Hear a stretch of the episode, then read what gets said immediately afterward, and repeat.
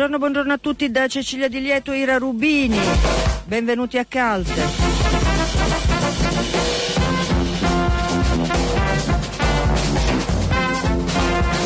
Come sempre vi ricordo i metodi per collegarsi con la trasmissione, quindi una pagina Facebook eh, Radio Popolare Cult, un blog dal sito di Radio Popolare, il podcast sempre dal sito di Radio Popolare, una casella di posta elettronica cult chiocciola radiopopolare.it.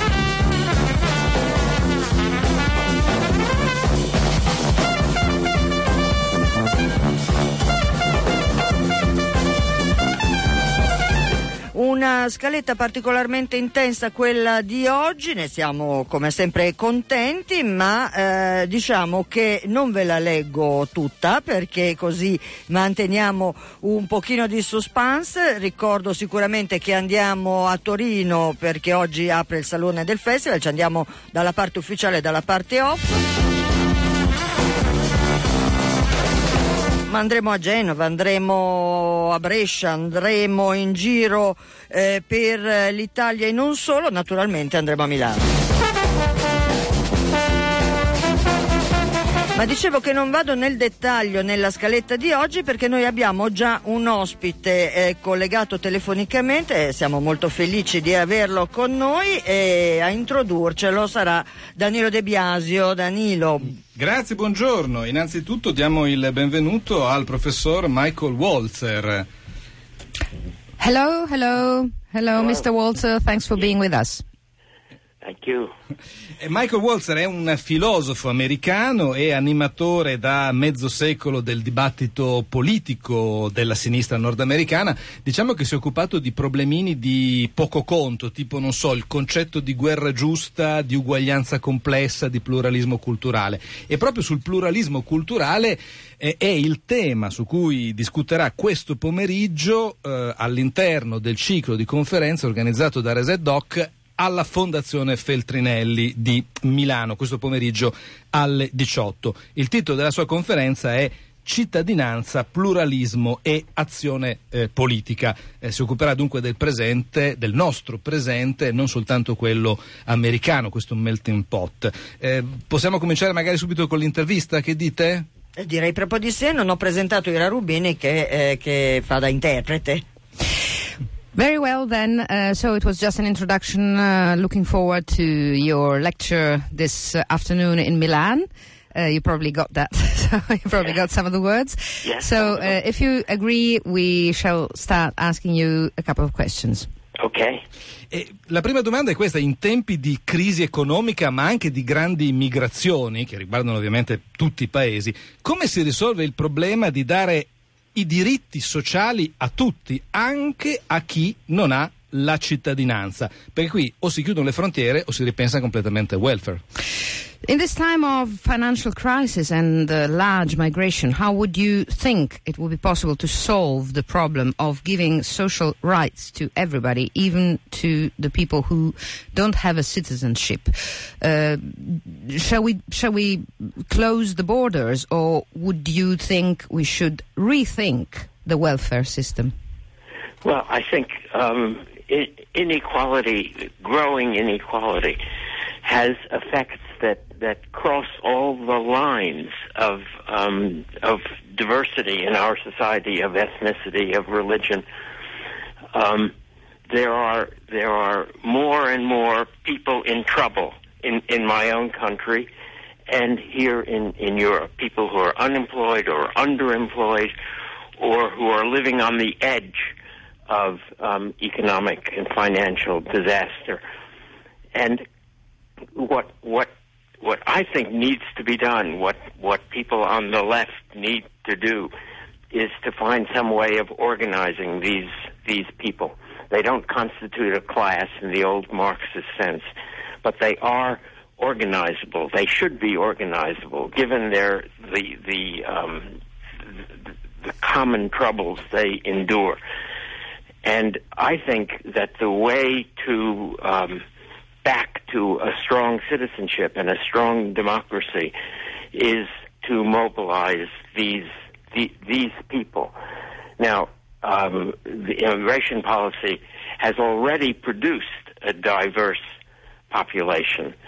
Um, in my own country, since I am the, the grandchild of immigrants, um, since I live in a in a society where almost everybody has a grandparent, a grandmother, or a grandfather who was an immigrant, I am I can't be against. I can't be in favor of closing the the borders. Um, in in Europe, the position might be different. Um, I can't. I'm, I'm not sure I'm the right one to speak to your immigration problems. Um, but what what is most important is to find ways of integrating the people who are already here, and that and the the path to integration, for in my eyes, is through political struggle. Ok.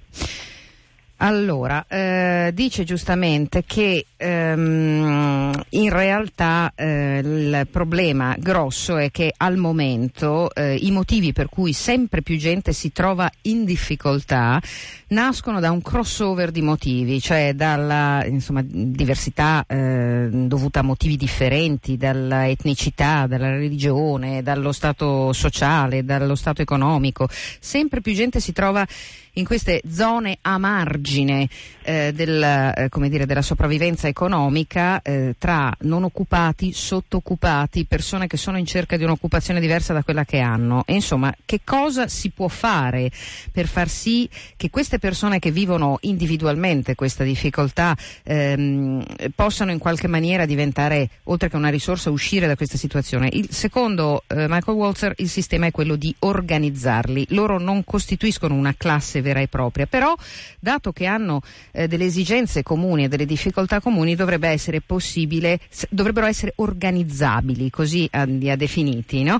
Ecco, in che modo? Ecco, questo è, ovviamente è il problema più grosso, bisogna cercare mh, di trovare un modo che sia al tempo stesso democratico eh, e anche eh, che abbia eh, la possibilità di creare delle conseguenze. Quindi eh, la mobilitazione evidentemente è il passaggio necessario. Dice giustamente nel mio paese ehm, c'è la prova, come in altri paesi, che già la politica legata all'origine etnica ha determinato una serie di diversità nella popolazione. Io stesso sono nipote di immigrati, quasi tutti quelli che vivono negli Stati Uniti hanno un antenato, un nonno, un bisnonno che sia un emigrato, eh, quindi io certo non posso dirmi favorevole alla chiusura delle frontiere con le origini che ho, come molti miei concittadini. In Europa forse la situazione è diversa, quindi forse non sono la persona giusta per esprimermi in dettaglio sul vostro problema di immigrazione. Resto comunque convinto che il modo corretto di affrontare questo problema globale sia quello di cominciare ad integrare chi già si trova sul territorio ehm, e questo naturalmente attraverso una lotta politica. Il professor Walzer sostiene che eh, in una società polverizzata eh, possono vincere solo le battaglie, diciamo così, particolaristiche. Sono battaglie tipo femminismo, tipo i diritti sociali, che in passato hanno fatto avanzare l'intera società. Ecco, adesso non accade più così. Perché? Well, uh, you have said many occasions that in our society, which is uh, somehow reduced to dust, uh, only um, particular, specific battles can be won.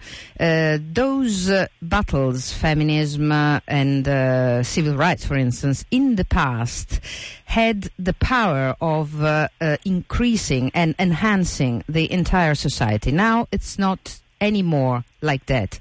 Why would you say? Uh, that happens? Yes, um, uh, we, we, have we have faced a, a, a significant number of, of, very particular political struggles, as, as you just suggested. Um, in, in, my own country, the civil rights movement of the 60s, and then the feminist movement of the 70s, and then the struggle for gay rights uh, in the last several decades. Um, all of those have been very important political political campaigns, and all of them have been partially successful. Partially successful, which is the way the, the successes of the left always are, in, incomplete but not not unimportant, and um, and we have opened new opportunities um, for for for black people in the United States and for women and for for gay men and women.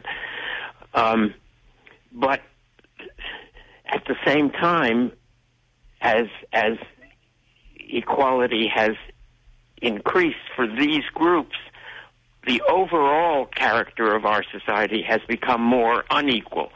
Overall, America is today a much less egalitarian society than it was in the 60s, and even less egalitarian than it was in the 30s.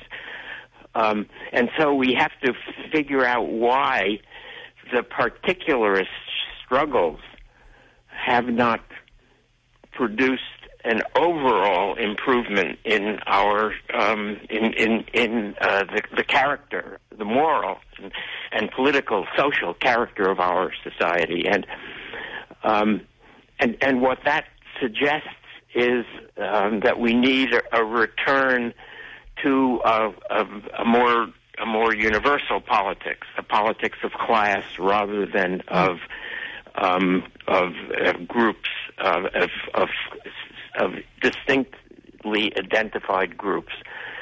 Um, and that's why I spoke before of the need for a, a, a an, an, effort to mobilize the people who are in economic trouble yeah. today, because those people are not defined by their by their gender. Um, or by their race or by their religion. Um, there you have a, a, general category, and the um, the, the political struggle against inequality across the board um, is is a way I think of of um, of of, re- of, of restoring the the of the overall health and well-being of our of our societies. Yeah. Eh, dice giustamente che ehm, tutte le lotte di cui abbiamo parlato nella domanda evidentemente hanno avuto dei risultati molto importanti, quella per i diritti civili, per il femminismo, per i gay, lui parla in particolare della società statunitense. Si tratta di risultati importanti anche che hanno avuto un parziale successo e che possono essere attribuiti alla sinistra, quindi successi incompleti ma non eh, marginali, non residuali, anzi importanti. Eh, e hanno dato dato nuove opportunità a categorie appunto come i neri, le donne, gli uomini e le donne gay.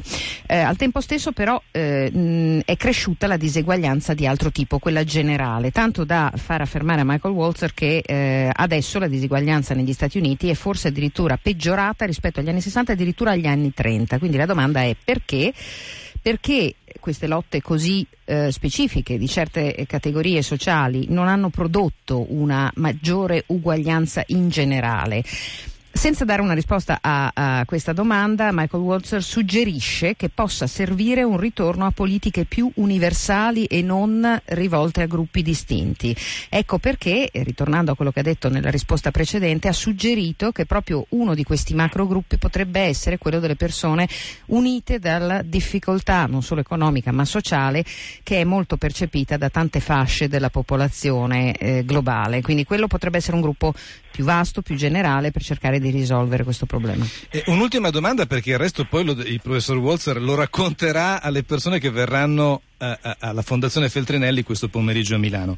Eh, fenomeni come i movimenti Occupy, di cui il professore si è occupato molto, sono state delle fiammate eh, che però poi non sono riusciti a cambiare lo stato delle cose. Denunce come voi siete l'1%, noi il 99%, adesso sono diventati patrimonio dei partiti nazionalisti di destra e populisti. Mm. È normale? Um, situations and phenomena like uh, the Occupy movements have been uh, a kind of uh, flame phenomenon, uh, of shock flash phenomenon that didn't change the state of things. But uh, their uh, vows, their um, pleadings, like you are 1%, we are 99%, now have become somehow a patrimony of uh, nationalist parties, uh, mm, right wing parties, or populist parties. Do you think that's normal? Well, I, I, it doesn't make me happy. Um, the uh, the the Occupy movement in the United States and, and similar movements in, in parts of, of Europe um, were were initially very promising because they spoke precisely to these these general issues of economic trouble. Uh, in the United States, the issues were um, housing, the housing, the, the, the foreclosures on uh, housing that drove people out of their homes, and the, the increasing tide of student debt. Um, uh, these were these were issues that crossed all the lines of um, of groups, and that was that was very very good. But um, uh, these, these these movements were, as you said, populist, and they were often led by people who identified themselves as anarchists, which means they were led by people who didn't believe in leadership, who didn't believe in organization. Um, the appeal to 99% is not a plausible. Um, the 99% of, of the American population does not constitute a mobilizable group of people who who who share economic troubles. The the actual target population for a for a left political movement is not 99%. We have to hope it's something like 50%. Yeah. We have to identify those those people and and these um, this, this kind of populist movement does not do that. Dice, ovviamente non mi rende felice che questo sia stato l'epilogo di molti movimenti Occupy. Il movimento Occupy negli Stati Uniti e anche in Europa, secondo me per quello che ho sentito, era molto promettente all'inizio. Sembrava rivolgersi e racchiudere le istanze di quelle fasce generali di cui parlavamo prima, che hanno una difficoltà comune, generale, più ampie. In particolare negli Stati Uniti ehm, il movimento aveva una grande partecipazione da parte di chi aveva subito la nuova politica sulle case, quella che in seguito alla crisi aveva poi determinato il problema dei mutui subprime, il problema delle persone che venivano cacciate dalla loro casa e della successiva ondata di suicidi. Ehm, però eh, ecco, eh, il problema era individuare dei confini di questo gruppo. I movimenti populisti in qualche modo hanno travalicato questi confini, allargando enormemente il plateau, la piattaforma ehm, della protesta, almeno a parole, e spesso erano eh, guidati da mh, figure anarchiche che in qualche modo non credevano né nella leadership né nell'organizzazione. L'affermazione del 99% a cui facevate riferimento non può essere sostenuta né applaudita. È evidente che il 99% per esempio della popolazione statunitense non è mobilizzabile. Per una, ehm, un movimento di, dest- di, sinistra, scusate, al massimo noi possiamo sperare che si arrivi a mobilizzare il 50% della po- popolazione nella più rosea della, delle ipotesi. E naturalmente questo 50% non si identifica in, in, questo tipo di movimenti o nella loro degenerazione. Bene, eh, Grazie professor Walzer. Thank you so much and see you this afternoon in Milan then. Oh, thank you. Thank, you, for being with us. E quindi l'appuntamento, lo ricordiamo, è eh, al, nel, nell'ambito di uh, un'iniziativa eh, guidata da Reset Doc, dalla Fondazione eh, Gian Giacomo Feltrinelli, eh, si chiama Tutto il ciclo per una cittadinanza inclusiva. L'appuntamento di oggi col professor eh, Walzer è alle 18 in via Gian Domenico Romagnosi al 3 qui a Milano.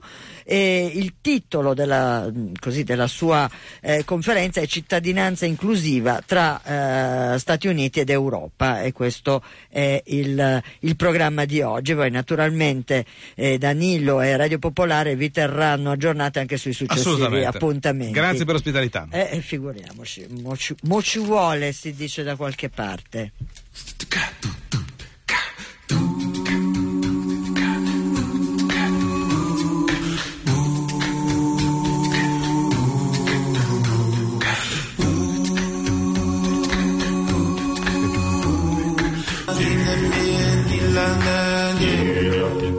DocuCity si chiama così il Festival di Cinema Documentario, è arrivata alla sua quinta edizione.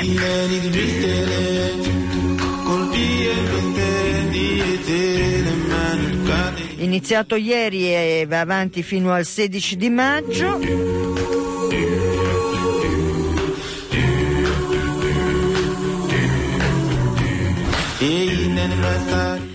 Festival DocuCity eh, ha come sottotitolo Documentare la città, è stato creato e organizzato dall'Università degli Studi eh, di Milano, il polo di mediazione interculturale culturale eh, e comunicazione insieme al CTU.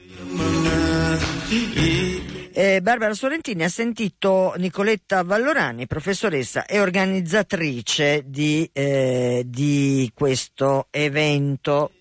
La prima domanda che ti faccio è di eh, raccontare che cos'è DocuCity, eh, chiaramente a grandi linee anche perché poi noi l'abbiamo seguito in passato, e così spiegare un po' lo spirito e il senso di questo, di questo festival. Allora, dal punto di vista della tradizione dei festival di cinema, eh, DocuCity è eh, un'iniziativa un pochino particolare perché da una parte c'è un interesse molto specifico che si è venuto via via affinando dalla prima edizione alla quinta, adesso siamo alla quinta, per il cinema documentario ed è, c'è uno specifico tecnico ben preciso, cioè i film che noi prendiamo in considerazione devono essere de, de, degli ottimi film anche dal punto di vista proprio della realizzazione cinematografica. Dall'altra però ci interessa anche tantissimo, ci interessano tantissimo una serie di percorsi tematici e ci interessa l'utilizzo dello strumento video per l'analisi della situazione urbana, delle situazioni urbane eh, da un punto di vista eh, comparativo, nel senso che il fatto che il festival eh, sia nato nel contesto di un corso corso di laurea, del corso di laurea di mediazione linguistica e culturale, naturalmente ci ha messo spontaneamente in contatto con le città del mondo e ha innescato questo percorso di analisi comparativa. L'esperienza è un'esperienza relativamente giovane e inizialmente era davvero profondamente legata a, anche alla mia storia personale, quindi al, al contesto anglofono, moltissimo, moltissimo ai ragionamenti di tipo eh, sociologico politico e culturalista sulla formazione, sulla strutturazione della comunità e quindi il video veniva usato nella mia testa sempre funzionalmente a un discorso tematico. A questa mia formazione personale però si è aggiunto eh, molto utilmente l'apporto del CTU che è semplificando appunto il centro per i servizi televisivi, cinematografici e di learning dell'Ateneo e da lì sono arrivate invece competenze più, che si arrivano più specificamente al cinema e lì per me è stata un'occasione, anzi per noi reciprocamente, per me Gianmarco Torri e Chiara Martucci,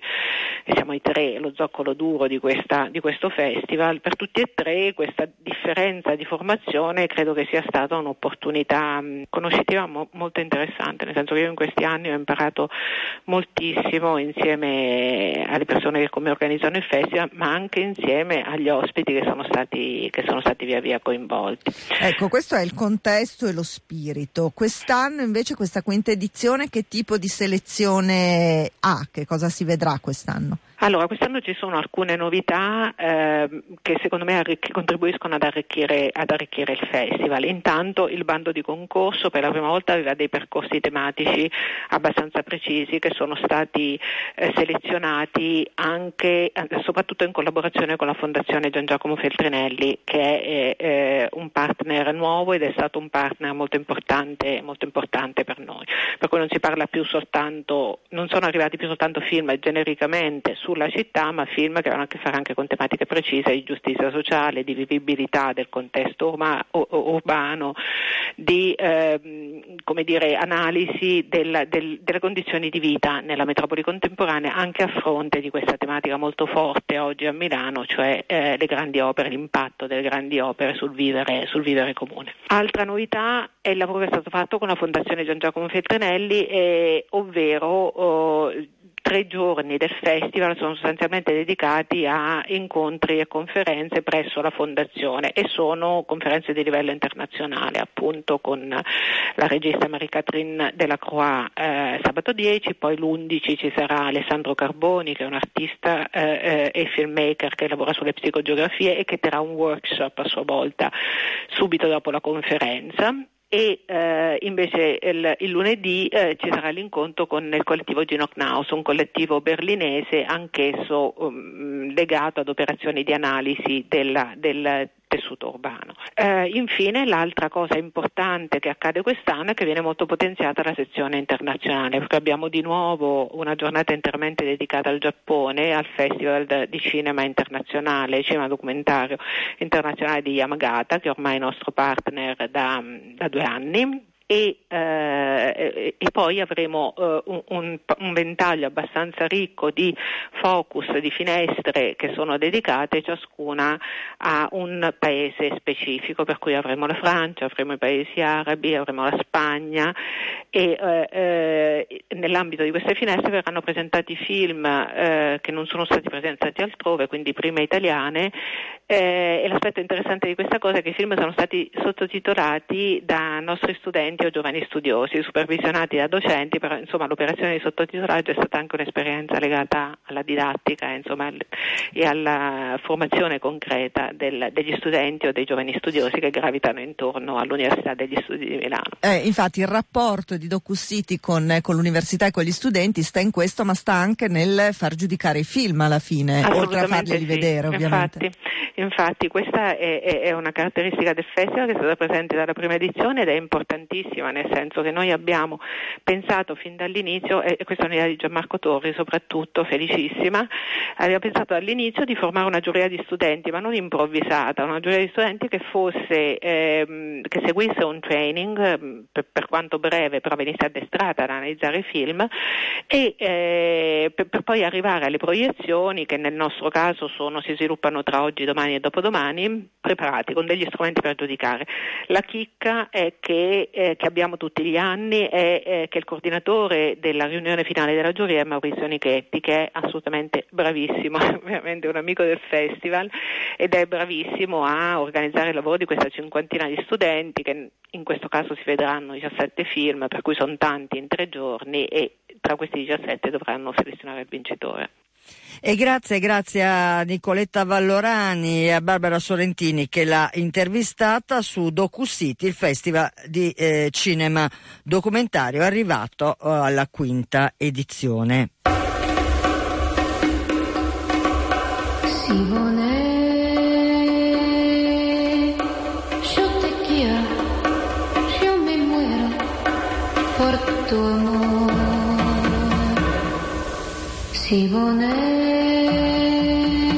E siamo alla vigilia, alla vigilia del sogno di una cosa, opera per il quarantennale della strage di piazza del, della mh, mm, Loggia, Mauro Montalbetti, Marco Bagliani e Alina Marazzi sono eh, gli autori e le persone coinvolte in questa rappresentazione che domani per l'appunto sarà al Teatro Grande di Brescia. Buongiorno ad Alina Marazzi, grazie per essere con noi.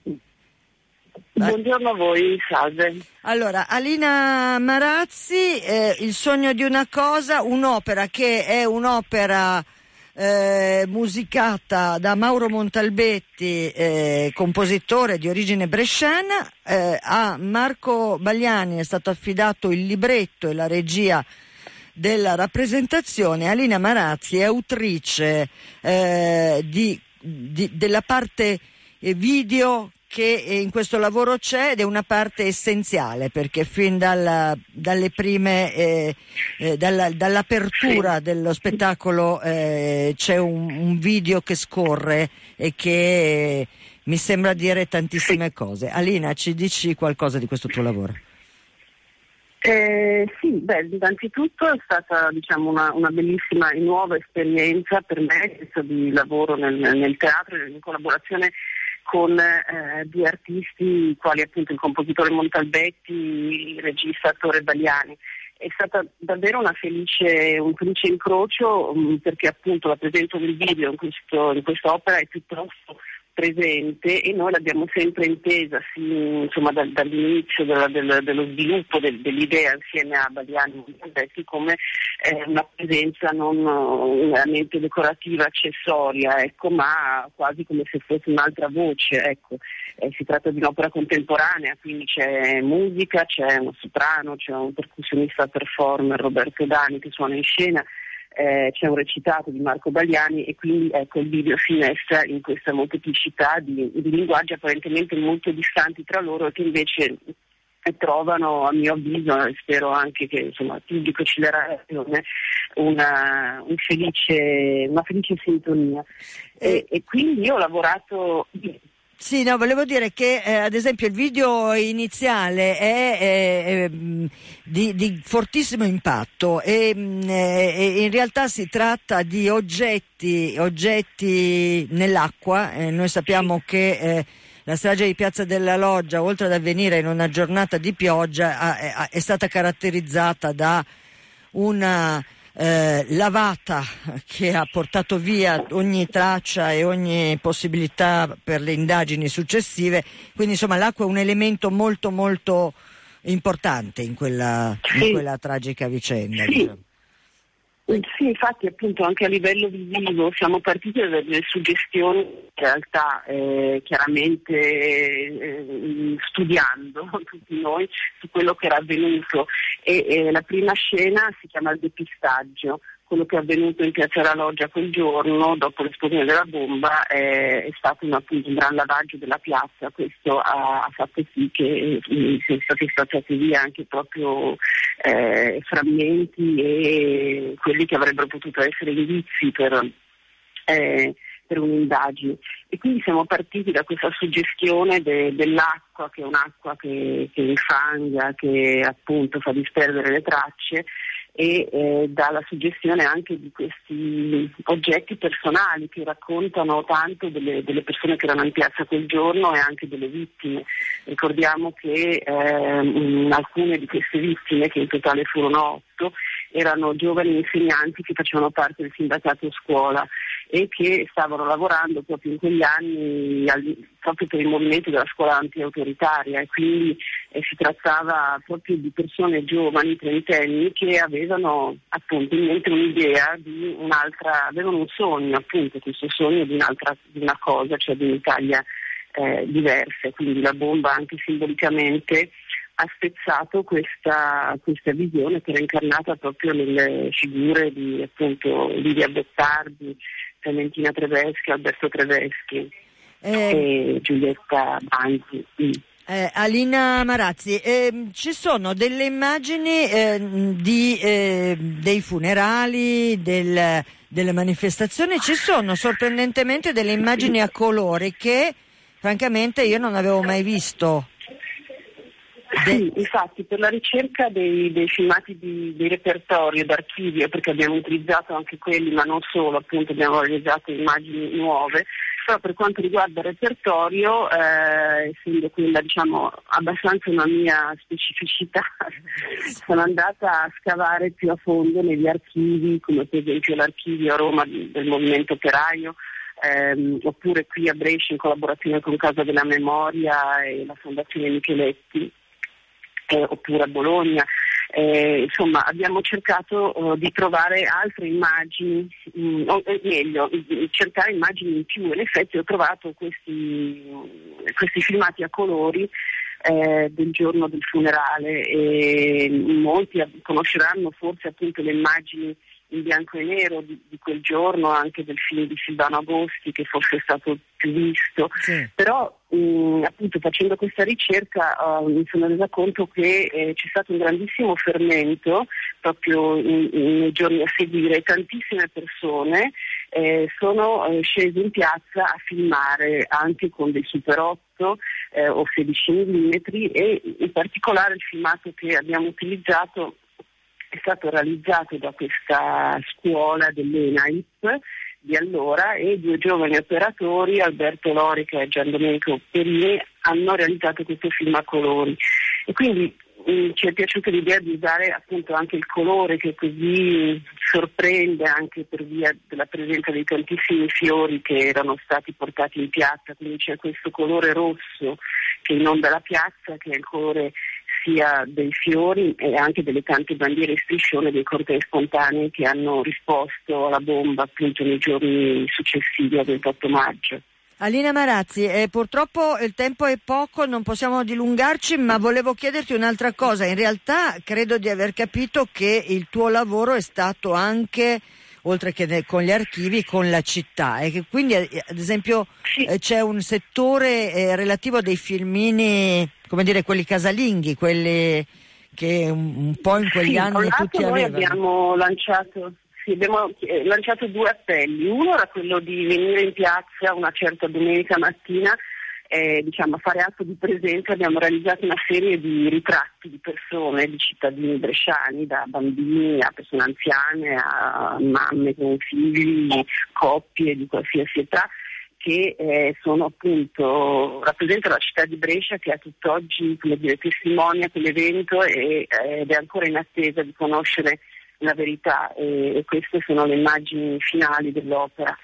Eh, in un'altra scena invece abbiamo mh, voluto mh, appunto proiettare dei Super 8 eh, per comunicare un po' questo, anche il sentimento, dire, l'estetica e anche l'emozione di, di, quegli anni, quindi anche per quello ho fatto una ricerca sempre qua a Brescia, dove mi trovo appunto, eh, per cercare dei super 8 familiari, proprio perché appunto que- questa, questa, bomba dire, interrotto a livello poi personale eh, molte cose, molte relazioni. Ecco, molte certo. Senti Alina, io ti lascio, la domanda che ti faccio c'è emozione in attesa di domani, cioè è, è una, uno spettacolo come questo, come il sogno di una cosa, è, è, è proprio carne viva in una città come Brescia, che ancora credo sia Beh, divisa, molta, no? Sì. Sì, sì, c'è molta attesa per domani, ieri c'è stata una generale che è stata molto emozionante perché c'è stato, insomma, c'era il pubblico delle scuole, quindi ragazzi anche molto giovani che hanno seguito in maniera molto attenta e partecipata e insomma vedremo domani. Per il pubblico milanese sarà possibile vedere quest'opera a novembre, eh, tra il 6, il 7 e l'8 novembre a Pico Teatro Streller, dove ci sarà appunto la ripresa dell'opera e quindi siccome in realtà è un'opera che parla non solo di Brescia ma anche di Eh, tutto sì. quel periodo dello stragismo e quindi c'entra anche con Milano e con Piazza Fontana e quindi penso che parlerà molto anche al pubblico milanese. Eh, Alina Marazzi, grazie per essere stata con noi e, e grazie per il lavoro che hai fatto, che avete fatto. Ciao, buona- Grazie a voi, aspetterò i vostri commenti. naturalmente, Ciao. grazie, ciao.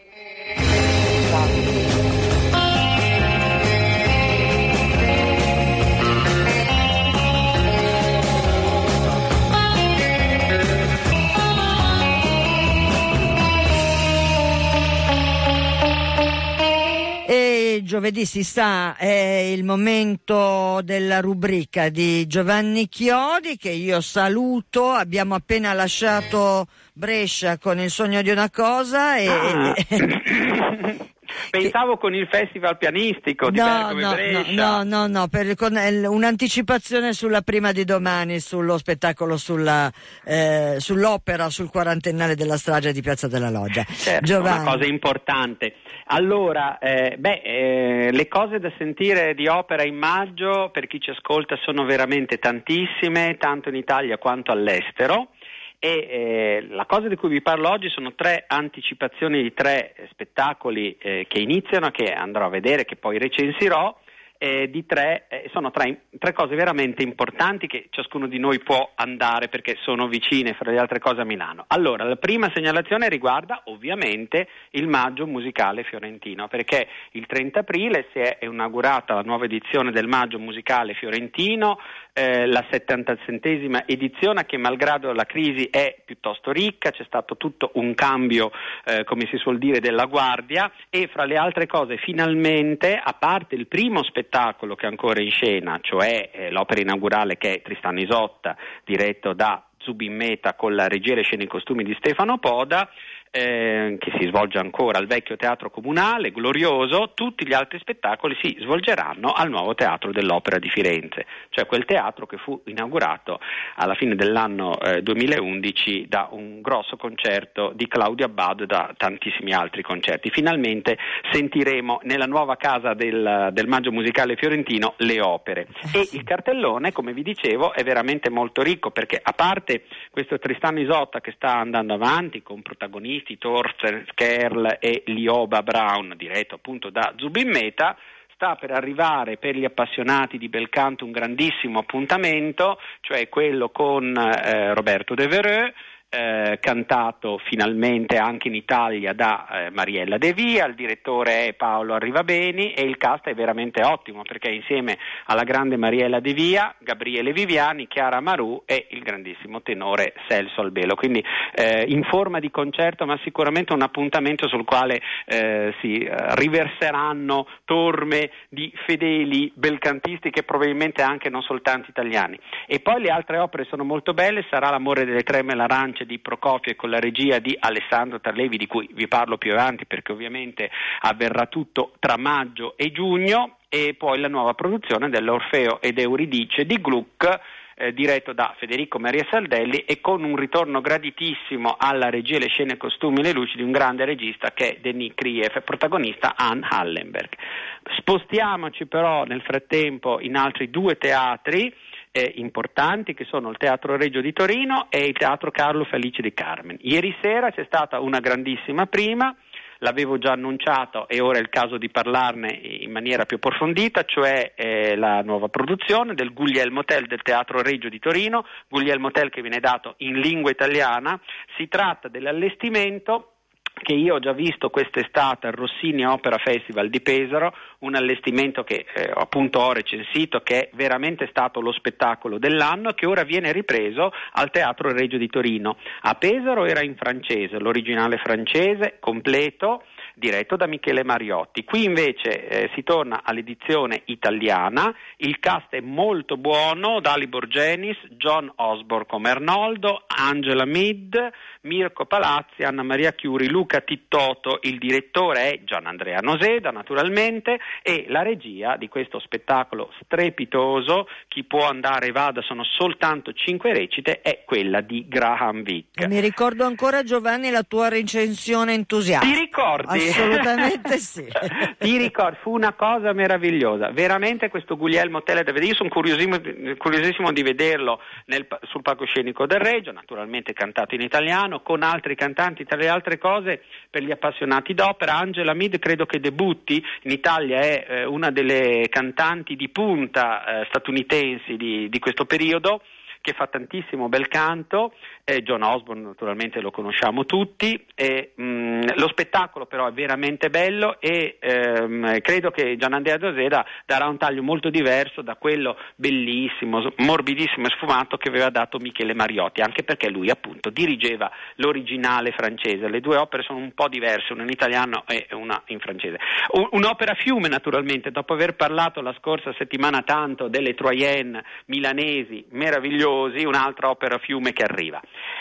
Però eh, mi fa molto piacere anche dire che al Teatro Carlo Felice di Genova venerdì debutta un'altra opera molto importante, un'altra produzione che si annuncia veramente del massimo livello. Stavolta parliamo di Carmen, quindi Carmen da noi amatissima, la prima appunto venerdì, poi ci sono molte repliche fino alla fine di maggio, cioè fino al 31 maggio. Io domenica vado a vederla, quindi la prossima settimana ve ne parlo. Che cosa rende particolarmente intrigante questa Carmen? Intanto la produzione, che è importantissima in ogni opera lirica, in modo particolare nella Carmen, che è affidata a Davide Livermore. E poi un cast eccezionale, perché Carmen ancora una volta è Sonia Ganassi, Michaela Serena Gamberoni, Don José è Francesco Meli, attesissimo al suo debutto in questo ruolo, ed Escamillo Alexander Vinogradov. Quindi in sostanza quattro giovani, di cui le teste di punta sono tre cantanti italiani. Il direttore è, come nell'ottimo hotel livello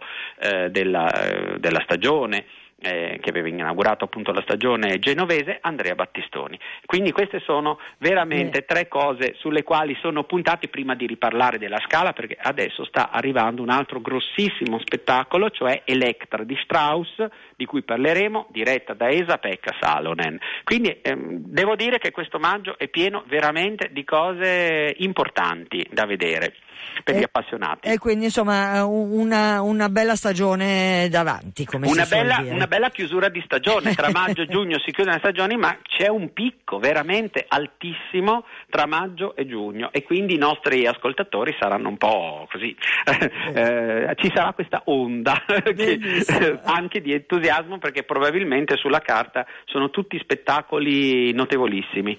Allora Giovanni Chiodi, grazie come sempre per, eh, per aprirci il cuore con, con, con queste puntate sulla, sull'opera lirica e non solo e, e, l'appuntamento è giovedì prossimo. Insomma. Senz'altro. Eh? Grazie a Giovanni. A tutti allora. vi aspetto, grazie. Buona, buona eh, buona giornata, come si suol dire. Io adesso sono in quella eh, orrida situazione in cui è un po' presto per mandare la pubblicità, ma oh, sto facendo dei calcoli, scusatemi, perché eh, ho qui eh, una serie eh, di servizi registrati, quindi insomma teoricamente dovrei capire come posso fare? Sto guardando lì l'orologio, io cosa faccio? Oso, non oso? Eh, no, facciamo così, mando la pubblicità e poi, e poi continuiamo con la seconda parte.